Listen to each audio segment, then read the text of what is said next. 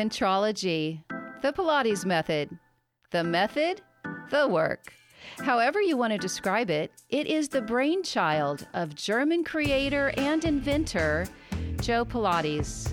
Hello, everyone. I'm Darian Gold. Thanks for joining us on All Things Pilates.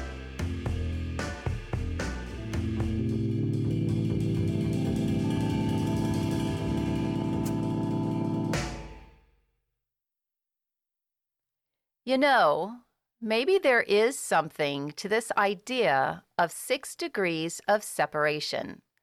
My guest today, Roberta Kirschenbaum, and I, and Joe Pilates walked the same streets in New York City and actually climbed the same stairs in the now famed building 939 8th Avenue. Without being aware of each other, Roberta and I both took dance classes on the second floor at Clark Center, not knowing that on the same floor Joe Pilates once had his first and only Contrology gym. It was during a ballet class in 1984 when Roberta first heard about Carola Trier, one of Joe Pilates' disciples. Roberta had injured her back, and the studio manager suggested she go see Carola. At that time, Roberta couldn't afford Pilates classes and was able to heal herself. But the buzz around the Pilates method intrigued her, and eventually she began studying with Carola. Roberta's story gets much more interesting. In 2005, she returned to 9398th Avenue not as a dancer, but as a Pilates studio owner. And incredibly, these last 16 years has taught the Contrology system in Joe's original space. I'm very excited to have Roberta here to put a cap on season three and to hear how she's helping to keep Joe's method alive. Hello, Roberta. Welcome to All Things Pilates. Hi, Darian. Thank you so much for giving me this opportunity to speak to your listeners and the world about my Pilates journey. I love it. Thank you. Okay, so Carola Trier, she was really well known in the dance community. What was it like to work with her as your first of the elders, correct? Correct. What was she like? Well, my first impression of Carola was going up to her apartment and this tiny four for 10, 70 odd year old woman answers the door in her little ballet outfit and ballet shoes and little ballet skirt. And as soon as I looked down at this woman, and I'm only five foot two, I didn't have to look down that far. Um, yes. I just was my I was just taken aback and impressed by her right away, her friendly attitude. And I had to come into the studio, and first I had to sit down on a bench for about 15 or 20 minutes and just watch what was going on in the studio before she paid attention to me or you know came, came to me and while i was sitting on that bench I knew that Carola was watching me as I was watching what was going on in the studio. And as I was in the studio watching a professional dancer work, work working next to a professional businessman, next to a professional businesswoman or housewife of all different ages, I just knew right then and there that this was what I was going to do for the rest of my life. How many people were in the studio? Um, I would say about three and one other teacher. Three reformers? She had, yeah, I believe she had three reformers and two Cadillacs, an armchair, an electric chair, and a bench mat. Yes. Where did she take you first? Well, first, Carola, she had this rolling mirror. And she would roll, roll this mirror into a certain place, and you stood in front of this mirror and you looked at yourself, and she looked at you, and she went through this whole posture analysis of your body in front of this mirror. That's how it began. Were you shocked to see what you saw, or were you curious? Uh, it freaked out. it was more of like I was at I was at a theater event. I was at a dance concert. You know, I was just open and willing and whatever she did, okay. You know, yes, and I understood everything. Of course, I didn't have I didn't really have any injuries per se when I started Pilates. So I basically had good posture to begin with, having been a dancer since I was four years old. And so I didn't really go to Pilates for an injury. It was more curiosity that sent me there. So she knew you were a dancer. Yes, she could tell. Yes. yes, of course. Of course. Ballet, yes, all day long. And that lesson changed your life, I'm sure. Well, that was my intro. And then it was okay, here's your, you know, let's get moving. And um, did she remind you of other ballet teachers, or was she more like Joe Pilates in terms of that strict, very firm approach? Well, I never had the pleasure of, of meeting Joe personally, so I can't attest from what we've heard to his personality from what we've what we've heard. And Carola is was very charming. Understand that her Pilates studio was in her home. So there was a different invitation. You were coming into her home. And she's a very gracious host as well.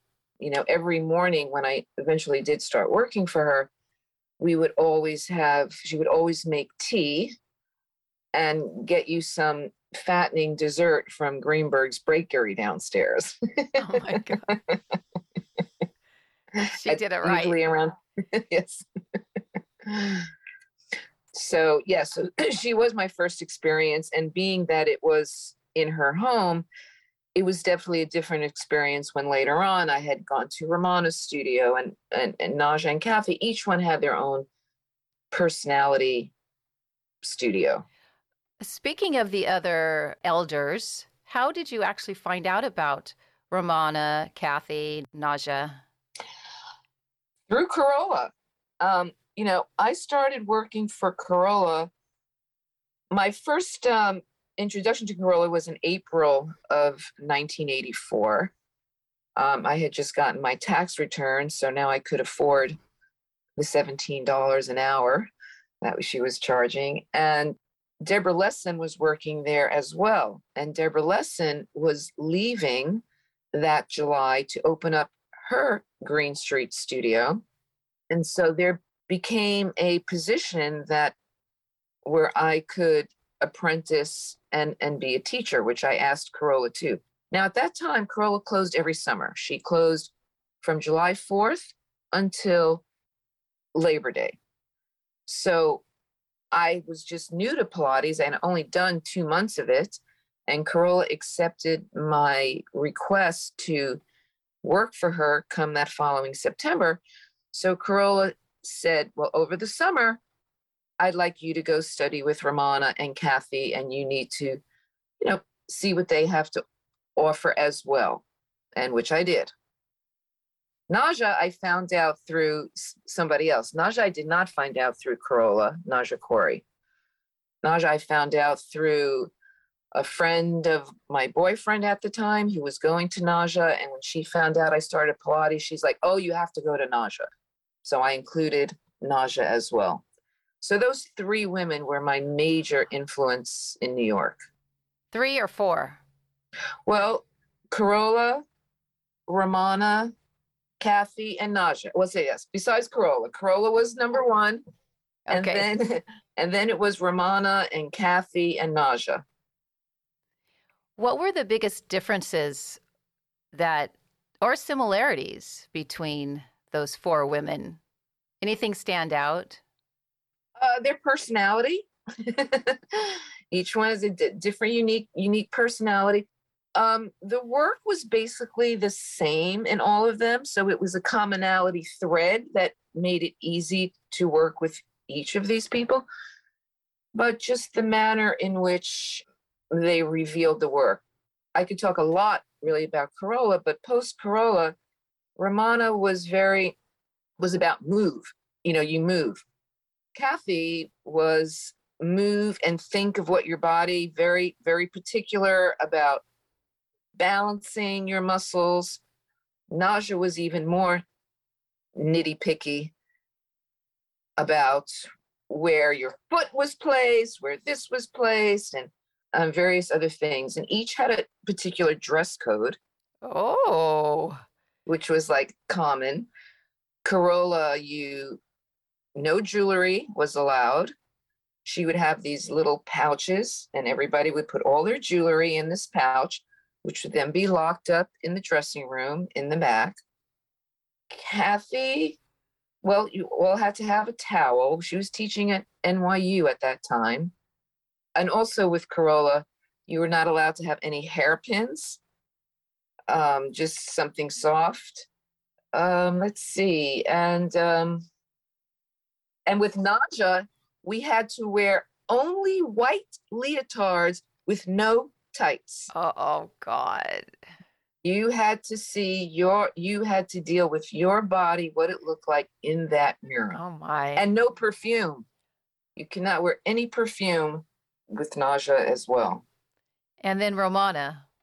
Romana you can wear anything you want. Romana's romana was the the biggest commercial kind of studio. Naja's studio was also she lived and worked in the same place when i met her naja was the first one to open up in bendel's before kathy grant took it over from Naja. And then Naja worked out of her apartment on 55th Street. Kathy worked in a very small space, um, part of NYU, uh, the Tisch School of the Arts. And so Romana was the the biggest, you know, the biggest commercial studio. So it was a lot, it was, it was a lot busier, a lot more activity, a lot of teachers around, and a lot of noise. Carola and Kathy and Naja were much more peaceful, quiet, kind of like I call the a Pilates boutique studio rather than a mega studio. In the mid 80s, is Romana already at Drago's gym? Yes. Okay. Uh, no, actually, uh, no, no, no. Actually, no. She was on. She had a studio on 56th Street for a while. She was somewhere else before she went to Drago. So I was on her studio on 56th Street before she had officially then moved over to Drago's. Wasn't Drago's on 56th and 6th? I thought 7th? it was on 57th and 6th Avenue. Oh, okay. Okay. So she she moved up one block. Which of the elders did you resonate with the most? Oh, all of them. I mean, I I mean, I was you know, this was my journey. You know, each one of them, I learned more about my own body, my own capabilities, my limitations, my things I could flourish in. I mean, each one offered something different, but variations on the same thing. And I think I had a, a different, unique relationship with all of them. That's beautiful. I have a question I've been wondering about because I was only privileged to work with Romana, not none of the others. Jay Grimes, of course, but um, Romana was was um, my biggest influence. And so we were always under the impression that we are referred to as second generation. Do you have thoughts about what second generation really means? Um, well, yes, second generation generally would be that I would I would a student with those who studied with Joe in terms of what were called elders. Although we can go into that whole discussion, most of my teachers had studied with Joe for more than ten years. I mean, they are the true elders. They were around Joe a long time.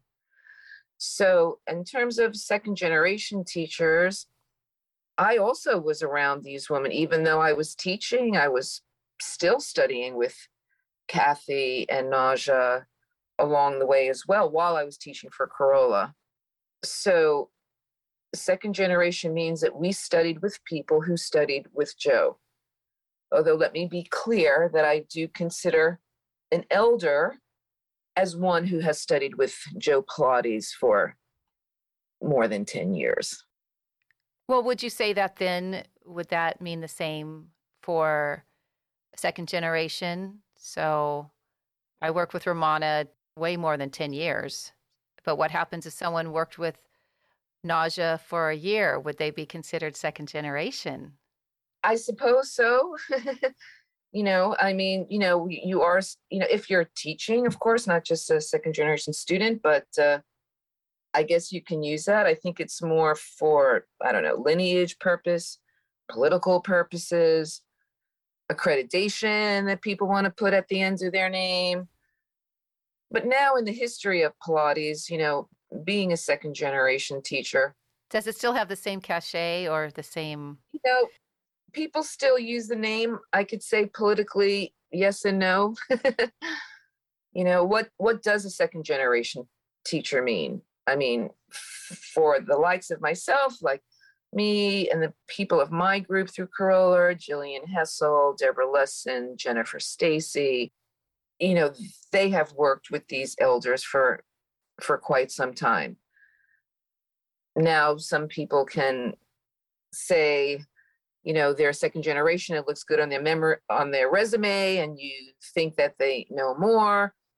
But there is no rules and regulations as to what does it mean to be a second generation what does it mean to be a disciple you know all these all these coin words are out there to to give credibility to the person who has studio and wants to be a teacher it's loosely defined right it's something that i've uh, always wondered about and whether or not it had any validity in this day and age Yes. But for anybody now to call themselves a second generation teacher is not the same of of when that was. And I, and I think that whole lineage sort of came about when the PMA started.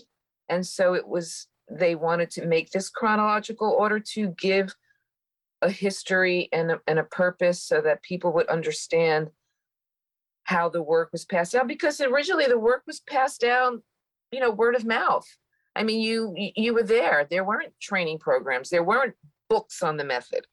So it was an oral transmission. Yes. I think Romana, I think I remember her saying that they never had pencil and paper, as she put it. They never had anything. They just learned by watching. That's doing. it. You learn body by body by body. Not only as a teacher are you learning body by body for the, every client that comes to see you, but you're also it's also your journey too. I mean, I'm still a student. Yes, me too. me too. I'm a teacher and and still a student.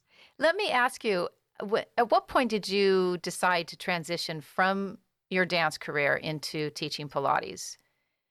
Well, I'm not sure if it wasn't at first that I decided to to uh, go to Pilates. Pilates came to me. Okay. Okay. I didn't I didn't seek out to do that. I knew that as a dancer that I There's knew, a shelf life. Yes, and there and I was always a good dancer but not a great dancer, so I never got into a company that was able to pay my rent, so I always I was a professional waitress, and I knew. As, I bet you. I bet you were a fun waitress, though. I was. lots of stories there too. Uh, lots. You learn a lot of psychology about people from being For a waitress, sure. and that's also part of become being a Pilates teacher as well. I mean, you're dealing with someone's body, but therefore you're dealing with what's going on in their lives as well. So that was also an excellent education for me. But as I was getting older, I knew that I didn't want to be waiting on tables when I was 40. And what was I going to do? I thought about going to physical therapy school, and I had taken some of the prerequisites to get into physical therapy school.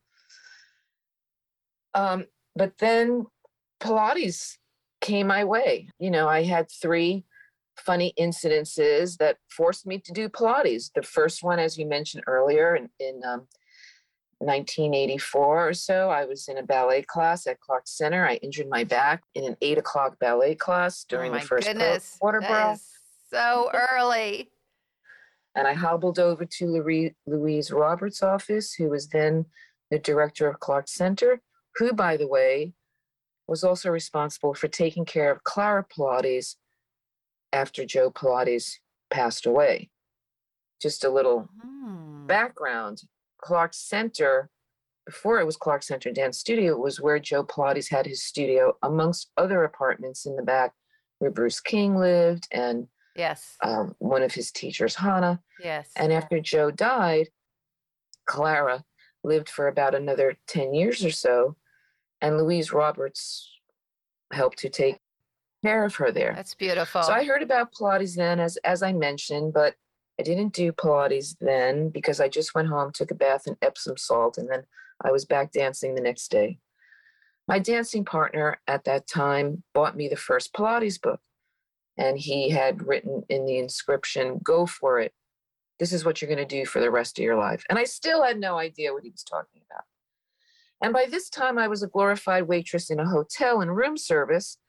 So every night on the phone, it would be good evening, room service. May I help you? And for quite a few months, I talked to a visiting editor from Vanity Magazine, Vanity Fair magazine from England.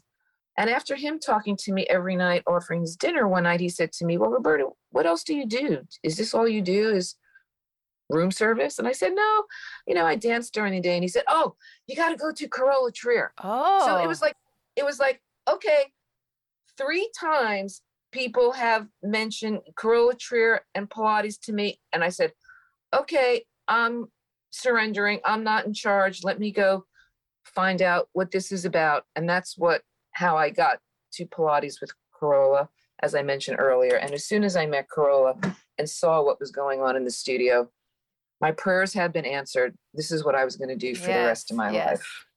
The Pilates book, that's the one with uh, Philip and Gail. Yes. Mm-hmm. Yes. Yes, I have that one. Did you ever go through a certification program? no there wasn't there wasn't such a thing as that you know you, i considered myself an apprentice Sure. and a teacher and as it says you learn body by body i learned great things from carola in terms of how to see the body and how to touch the body So important. and you never did an exercise on a client without Carola's permission. There was the an order, but if I was working with a client and I felt like, oh, I want to do knee stretches on this client, but I would always ask Carola, Carola, is this client ready to do knee stretches? Can and then Carola would always come over and align the client and teach the knee stretches with me there so I could see what she's doing. And so then I could continue putting that the knee stretches into the program later. And Fabulous. it's so re- repetitive. And then on your own thing, it's so repetitive, which is so wonderful that you eventually get to memorize the exercises. The next key is being able to put it properly on the client in front of you. yes. That is difficult to teach and Absolutely. to practice. So, no, there were no written certification programs. The first one was created, um, which I took with Romana in about 1990. That was the first. And even though I had already been teaching for six years, I took that program too. Now they put it in a book. Right. You had pictures, you had explanations, Right. and it was just another repeat and Refresher.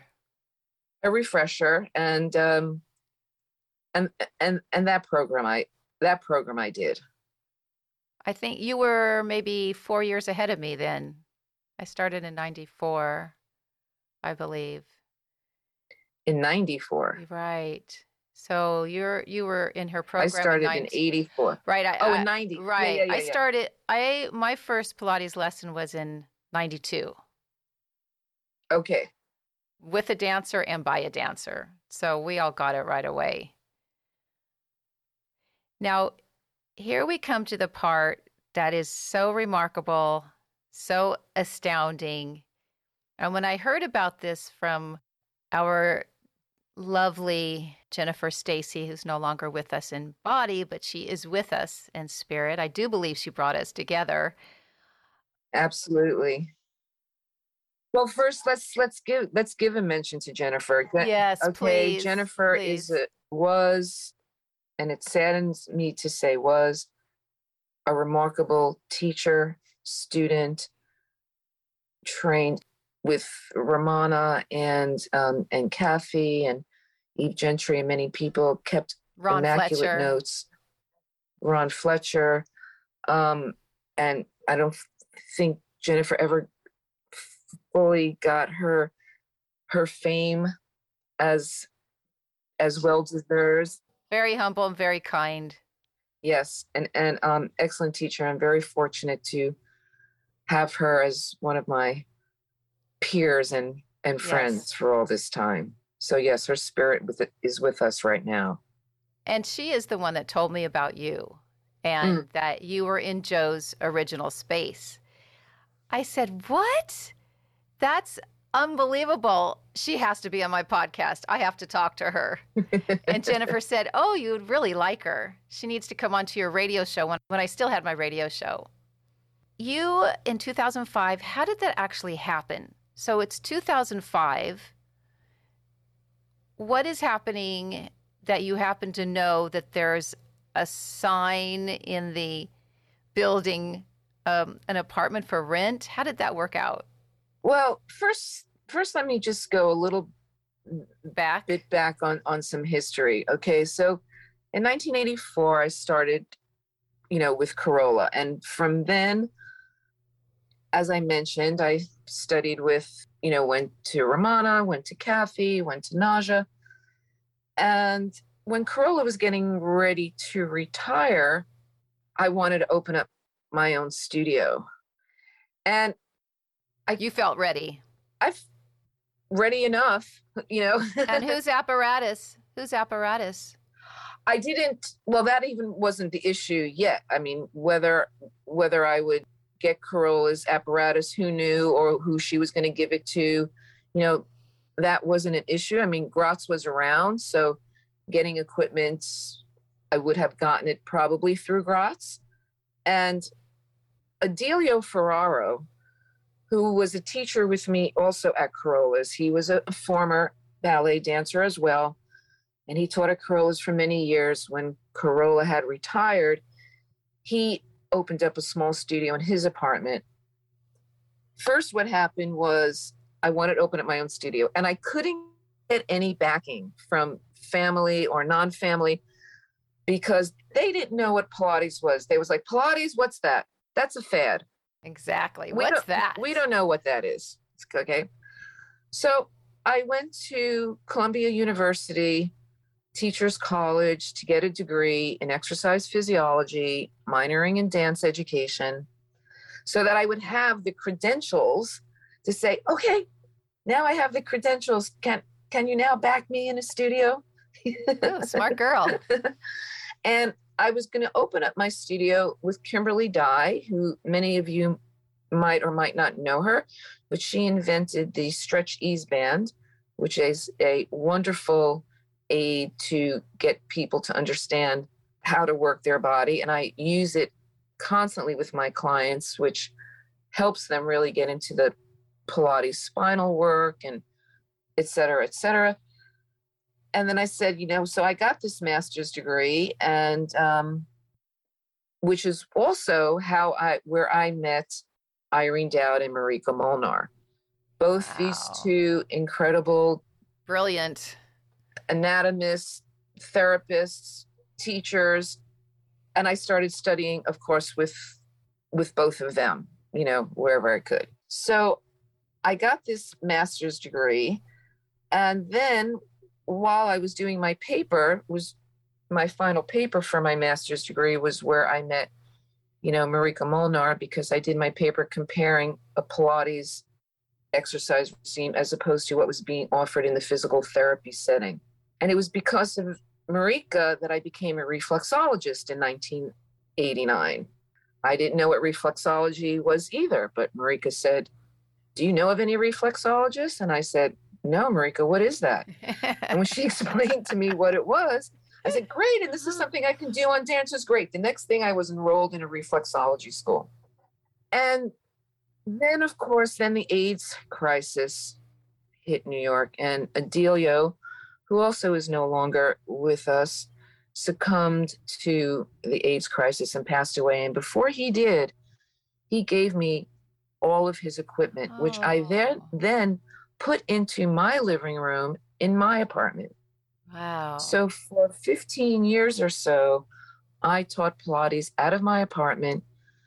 And then when Marika had asked me to kind of work, you know, with the dancers in the therapy room, I couldn't because I didn't have a license. So I went to massage school in 1996 so I can get a massage license so that I can practice the reflexology and of course then then massage too. The reflexology has always been my my specialty. Another little side note is because remember we're talking about posture, how you stand on your feet yes. is going to determine the rest of the body. And that's a lot that I got from Carola. Oh. When you do your oh. posture analysis, a lot about where your feet are will oh. determine the legs in your muscles, up yes. your hip, up your spine, etc. So I got my massage license, and then Marika was able to hire me at New York City Ballet. And I worked for them for six years. And that's how I really got to work with incredible dancers, of course, in my apartment. What you know, life was perfect.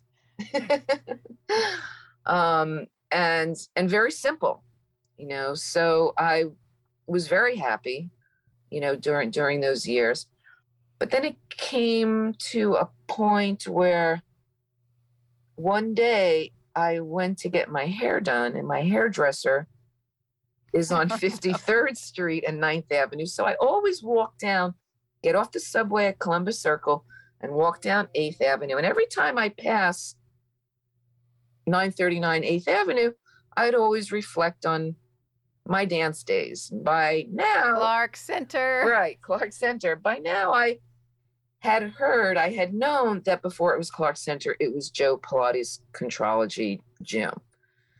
And one day in 2004, I was just walking down the street and I saw a sign in the window that said space for rent not knowing exactly what it was, but my body started to shake. And after talking with my hairdresser, I decided, oh, let me just call this number and see what it was. And as soon as I walked into the space, which actually was my ballet classroom and also Joe Pilates space or on that floor, and you know, we can go into that.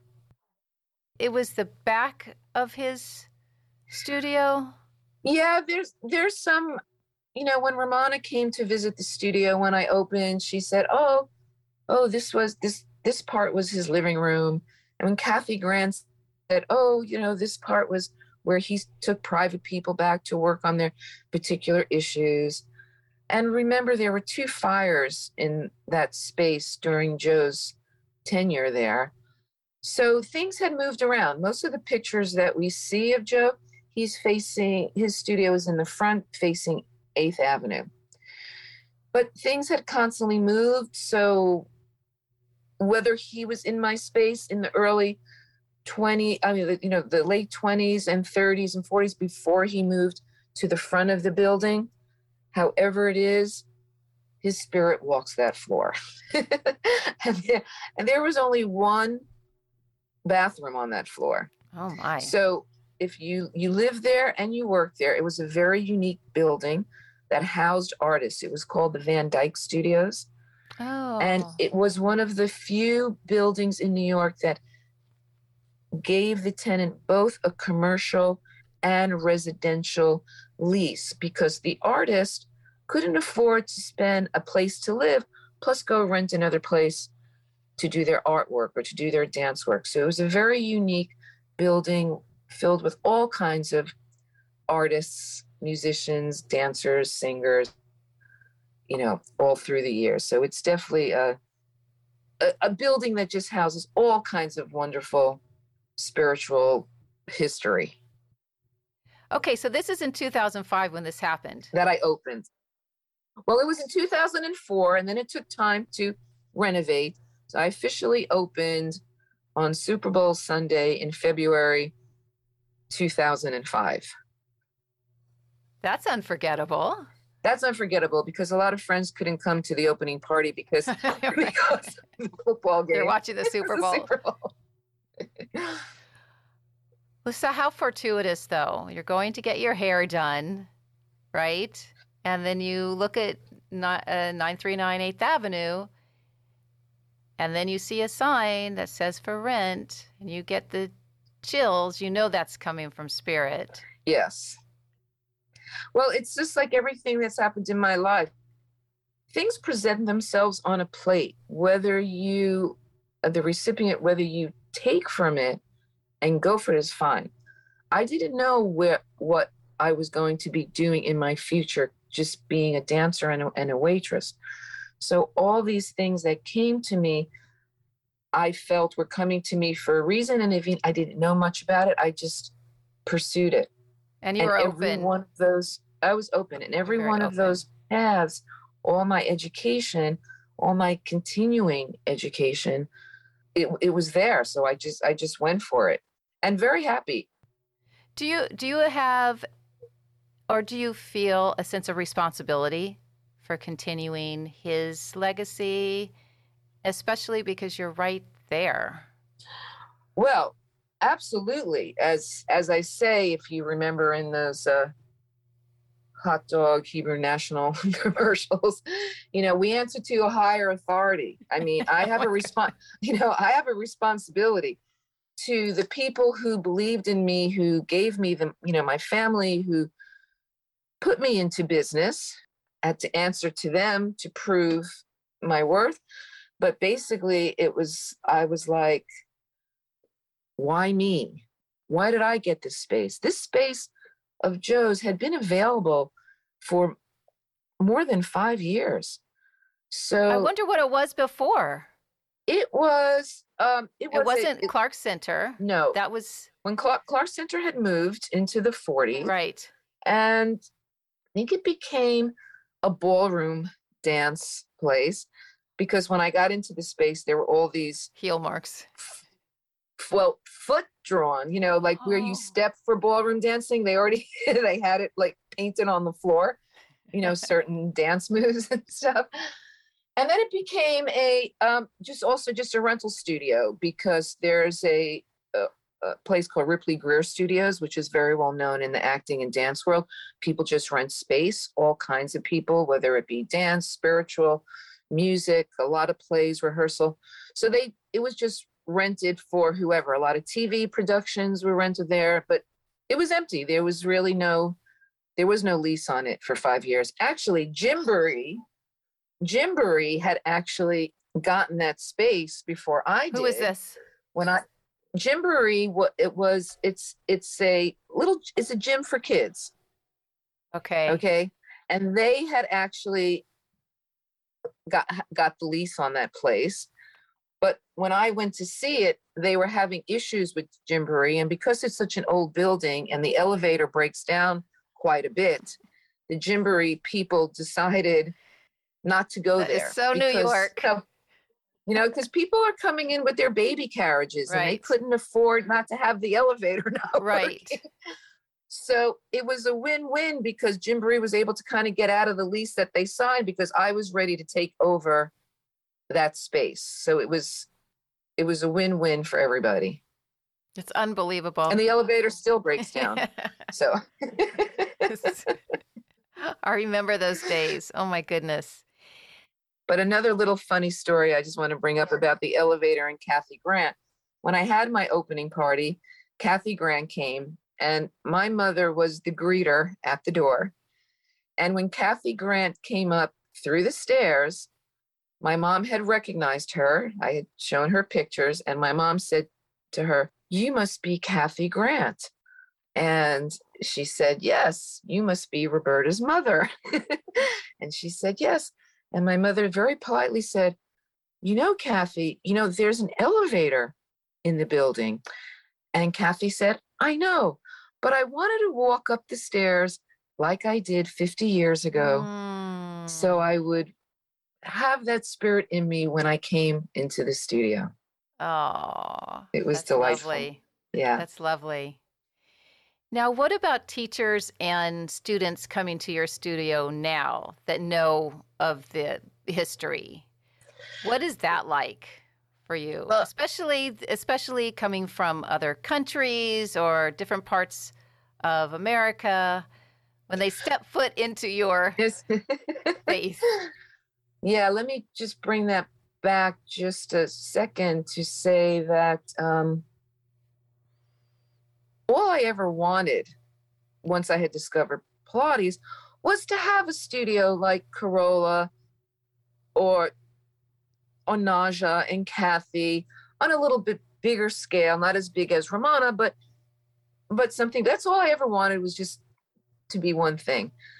And I'm not very good at social media. I'm not very techie knowledge and things like that. And and what brought me to so-called a little bit of fame was that I was in Joseph Pilates space. So people would come from all over the world just because of the space, not because of me.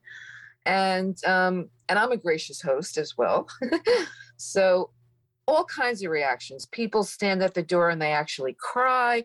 Oh my God, oh my God, I can't believe this is where it happened. I mean, I wish I had a candid camera for everybody's reactions when they when they first come in. And then of course I try to encourage them to take a class. Not so much that, you know, the studio needs to make money to pay this huge yes. rent that you that that sure you know bound to but just that if you're if you're in the space of Joe, you owe it to Joe to yes. take a class in his studio. Yes. So I have been so fortunate because I'm not a traveler. And especially these days, I don't plan on getting on a plane until at least 2023. So I am very fortunate that New York is just such an epicenter for the world that people have come to me. And I am so grateful for every person from all over the world and all over the country who have come for that reason. Yes. Do people ever wonderful. bring you gifts? Oh my gosh, yes. oh, for example, especially Japanese people. Japanese, you know, it may it may something culturalized, but as thankful for being there, yes, I get I get scarves or or food, can candies. I've gotten Ukrainian chocolate covered prunes, which was very interesting. you know, you know, little little things like that.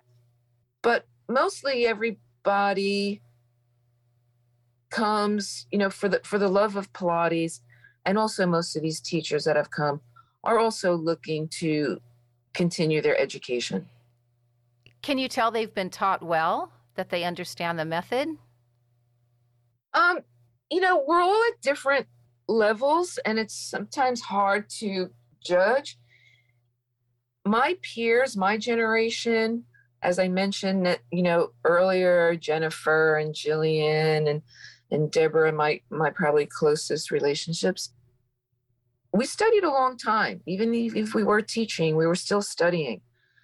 So the difference is that you know people are are learning um, faster. You can become a Pilates teacher in a year. You know, we didn't have programs in my day, so so it was a longer process before you became a teacher. So yes, many of them know the outside of of the Pilates. They know the names of the exercises. And right. of course, now depending on what style of school you're trained from, there are different ways that they approach the work. So that has also been an education for me as well. I'm always understanding, but I will always teach basically what I have, yes. what I've learned, because it's yes. worked for me. And now that I am a senior citizen, it is still working for me. And all the education work that I've done with Irene Dowd and Marika Molnar to help me understand why the work works as your body changes as you age. And so there it's still working for me, you know, knock on wood. Good. you Good. know, things, you know, things I don't have any physical issues, you know. I mean, just of course getting old. you know, Maturing. You're maturing. maturing, which I do want to add that this is one of the professions where your age is in your favor, hmm you know. And as I have found, Pilates teachers from around the world are also seeking for more education. Even though they have been to a particular school, they know that's not the end all. And those who are seeking the Pilates on their own personal journey, besides their teaching journey, those are two separate paths that actually walk walk side by side with each other. Yes, I agree. So it's a very humbling experience to for me to teach anybody, everybody, you know, each body that comes to me is We're new di- detectives. we are like Yes. detectives. that's yes, detectives and I like to say they're all like a jigsaw puzzle Yes. and trying to put all those pieces together to get them to do the work as Joe set forth and the way that I was I was taught as well to me has proven its test of time. As one of Joe's sayings was you will grow old gracefully. Oh, beautiful. And I am very thankful and humble for that because You it's are. working for me. Yes. Yes. Roberta, we are running out of time, and I'm going to ask you to come back because there are so many other questions that we aren't going to get to. Really important questions that, for example, we have to we have to discuss when you just touched upon in terms of some of the modern approaches to Joe's work and then the work that we were taught by the elders and why there's such a gap between these two approaches and philosophies. We're going to save that for an, another episode. You're absolutely coming back, whether you like it or not. But in closing, in speaking of teachers, because we all need to stay students the more we teach, do you have any advice for teachers so they don't get burnt out, that they continue to have a sense of curiosity, that they want to keep exploring the work with their students and for themselves? Do you have any advice? Yeah, well, first I think you know when we when we come back in the in the new year, need to explain to me what what burnout is. I mean, burnout is because you're really tired. Are you burnt out just from physically teaching, or are you burnt out because you you're not getting enjoyment out of what you've been teaching anymore? So we really need to define burnout. The only thing I could say, I would say, is that you know life is always a relationship with yourself. I learned this from Kimberly Dye. The only person you're in competition with is yourself. And if you take care of yourself, you can also take care of others. But I do recommend studying now because of COVID, which has one of the silver linings is that it has brought the virtual Pilates world to life. And there are so many wonderful teachers out there offering their take. You know, it's like the telephone game. You know, you start here and kind of where does it go? And I would say study with everybody, anybody you can. Just keep the fret work for yourself. Put it on your own body. Ingest it in your body. Try things on your clients. And I think that will always, you know, that's an important thing is to is to, is to continue just studying with other people. It's like a news report. You know, there's the news, and then there's five different commentators on their opinions of the news. So you listen to them all, and you you find what your truth is and what's comfortable comfortable for you. But just continue, especially with this virtual world. There are so many wonderful people that I will talk about who I personally recommend will recommend that you get with them virtually as much as you can. And when travel restrictions allow, go have some, you know, live sessions for yourself as well. But just to remember that one of the things that uh, gets to me is that I find that some Pilates teachers are tired of teaching the same routine. Oh, I'm tired of knee stretches and I'm I've done this, you know, they want to teach all kinds of fancy new different stuff. But there is a great power in repetition. As a dancer, you learn to plie from the age of 4 and you're still wanting to correct that simple plie at the age of 94. And you have a reference to grow within repetition. So I would like to say don't get bored with repetition.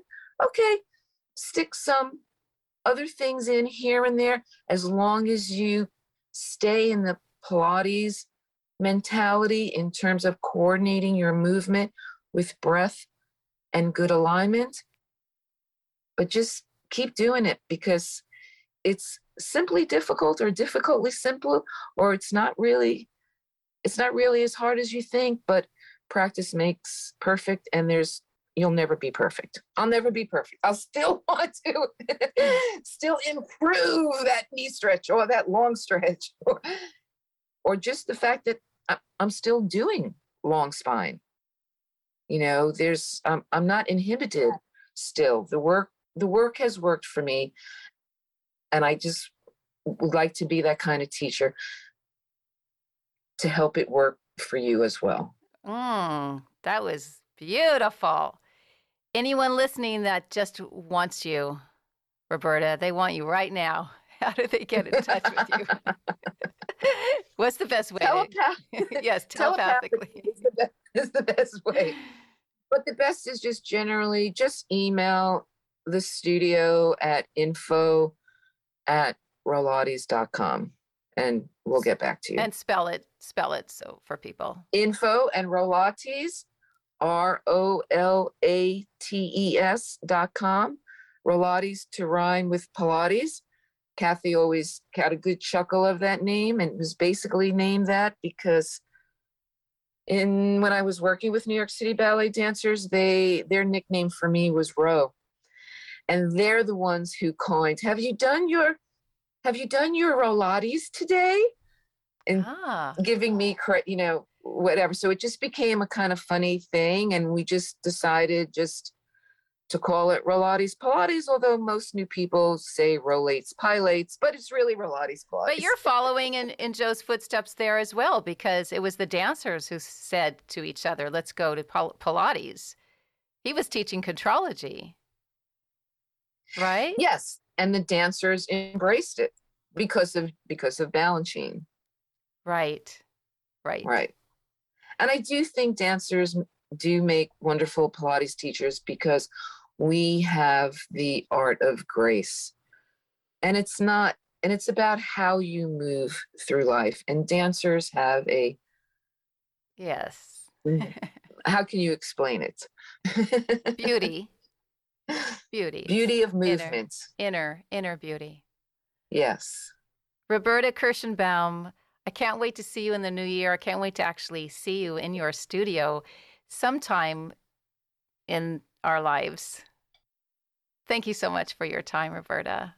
Thank you, Darian. And um, thanks for all who are listening and keep up the work.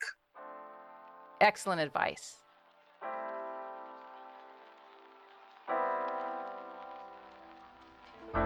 As you are aware, I've been featuring one of my dedicated students for each episode.